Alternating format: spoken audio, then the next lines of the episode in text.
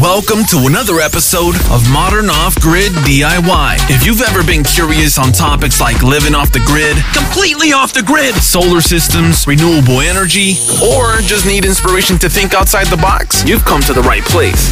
This is Modern Off Grid DIY.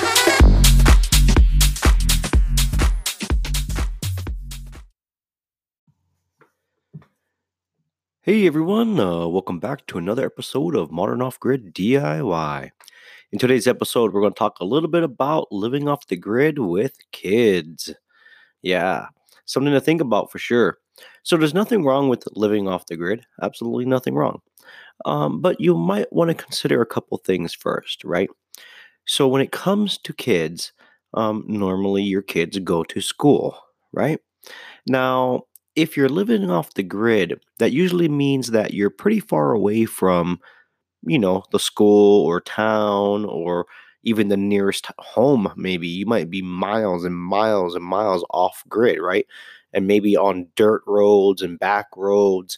Um, so for you to go to town or for you to go to, say, drop your child off at school might be a journey all by itself, right? And if you have to repeat that day in and day out, um, that can definitely take a toll on you, your vehicle, um, and even the child, right? Because of the journey entailed just to go to school and then come home, right? Um, so that's something to think about. Now, I'm not saying every home that's off grid is far away, right? Um, you know, there's different scenarios, obviously, but if you are in that scenario where you're pretty far away from town or the schools and stuff, uh, you really have to think about is it going to be worth it for you to live off the grid really right? Because um, if you're have if you have your child enrolled in school then obviously you have to make sure they go to school right? Um, so that's something else to to think about. The other thing to think about is um, power right? So when kids go to school obviously they have book work they have homework they have projects they have to study you know, as they go through the grades, you know, then you need power. So, um, you know, you're going to want to make sure you have sustainable or at least enough power to not only power your home, your lifestyle, but also have enough power for your child to do what they need to do, right? With homework, keep the lights on, and so forth, right? So, there's going to be a lot, a little bit more planning um, when you have a child involved there's just more logistics that you have to kind of work out, right?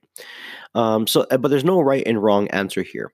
Now, there is another option. Let's say you live pretty far away from town and it just wasn't going to be economically feasible for you to take that journey back and forth because of, you know, whatever obstacles might be in the way. Maybe it takes an hour or two hours just to go one way, or the roads are so messed up, or whatever it may be.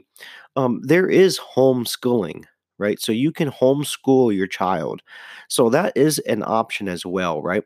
So you'd go ahead and talk to the board, the board of education, and um, you know you can even do it online and stuff. But they'll give you all the materials you need um, to homeschool your child, and that is another option for sure.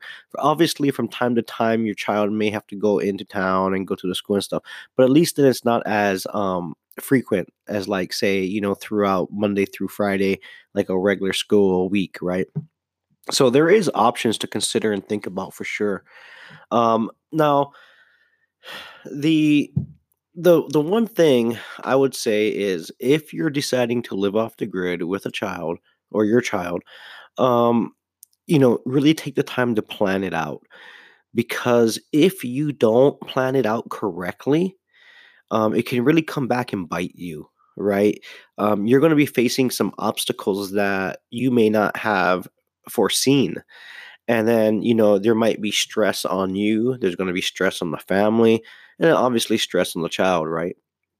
So, um, you want to minimize that, right? So, planning goes a very, very long way for sure.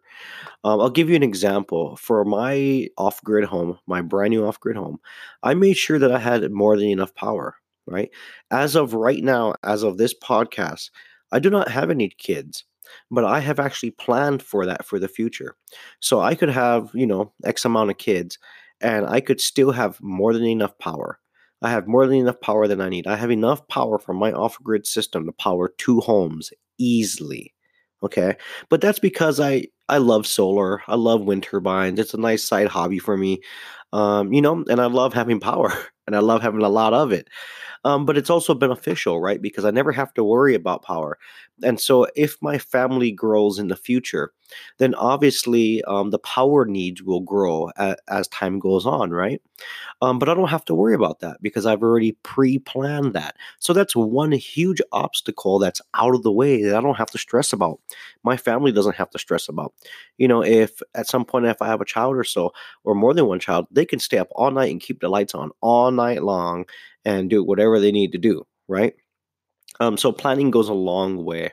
Um, now, luckily for where I am located, um, my child could actually go to uh, you know a basic school, a regular school, um, because uh, from my home to roughly let's call it the school um, is about 20, 20 minutes, 20, maybe 25 minutes. And there's going to be about like maybe 15 or maybe 18 minutes of that that's going to be off road right? Um, so it's it's more than doable for me. But if I wanted to homeschool my child, I could absolutely do that, right?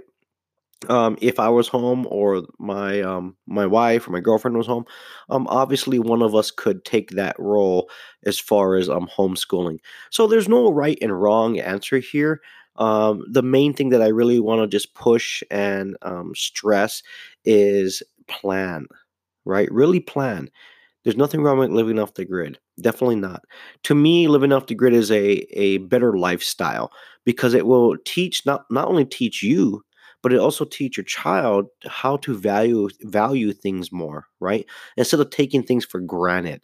And those lessons can go a very long way as your for yourself for one but not only that for your child as they mature and you know learn the world and learn how things work really uh, it's going to benefit you know the whole family in a whole.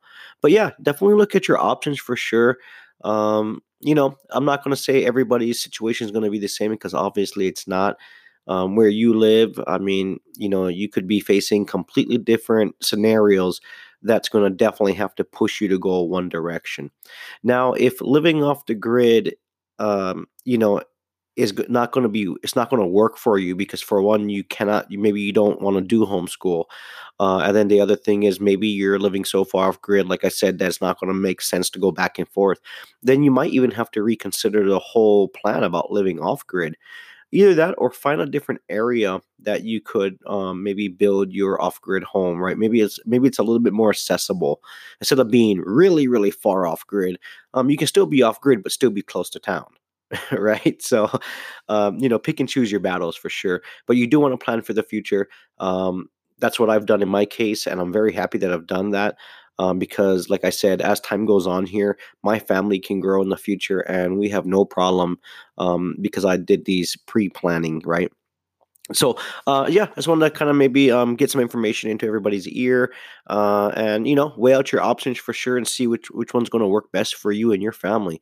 Um, you know don't take what i'm saying as um, this is the way it has to be. Obviously it's not you know, um, just see what's going to work for you. So thanks everyone for tuning tuning in. Stay tuned. We got a lot more episodes coming up. I'm going to cover a lot more topics, and um, we'll keep moving forward. Go listen, download, and subscribe to the Modern Off Grid DIY podcast, available today on iTunes, Apple Podcasts, Google Play, Spotify, and YouTube. Modern Off Grid DIY, inspiring others to think outside the box. Support the podcast today. It's also available on anchor.fm slash free your mind. And there's already a ton of episodes for you to binge listen to and learn how to live off the grid in these modern times and do it yourself. Once again, it's titled Modern Off Grid DIY. It's also available on Podbean, Stitcher, Breaker.audio, and Overcast.fm. Make sure you subscribe to stay up to date on new releases, modern off grid DIY. Go listen, download, and subscribe today.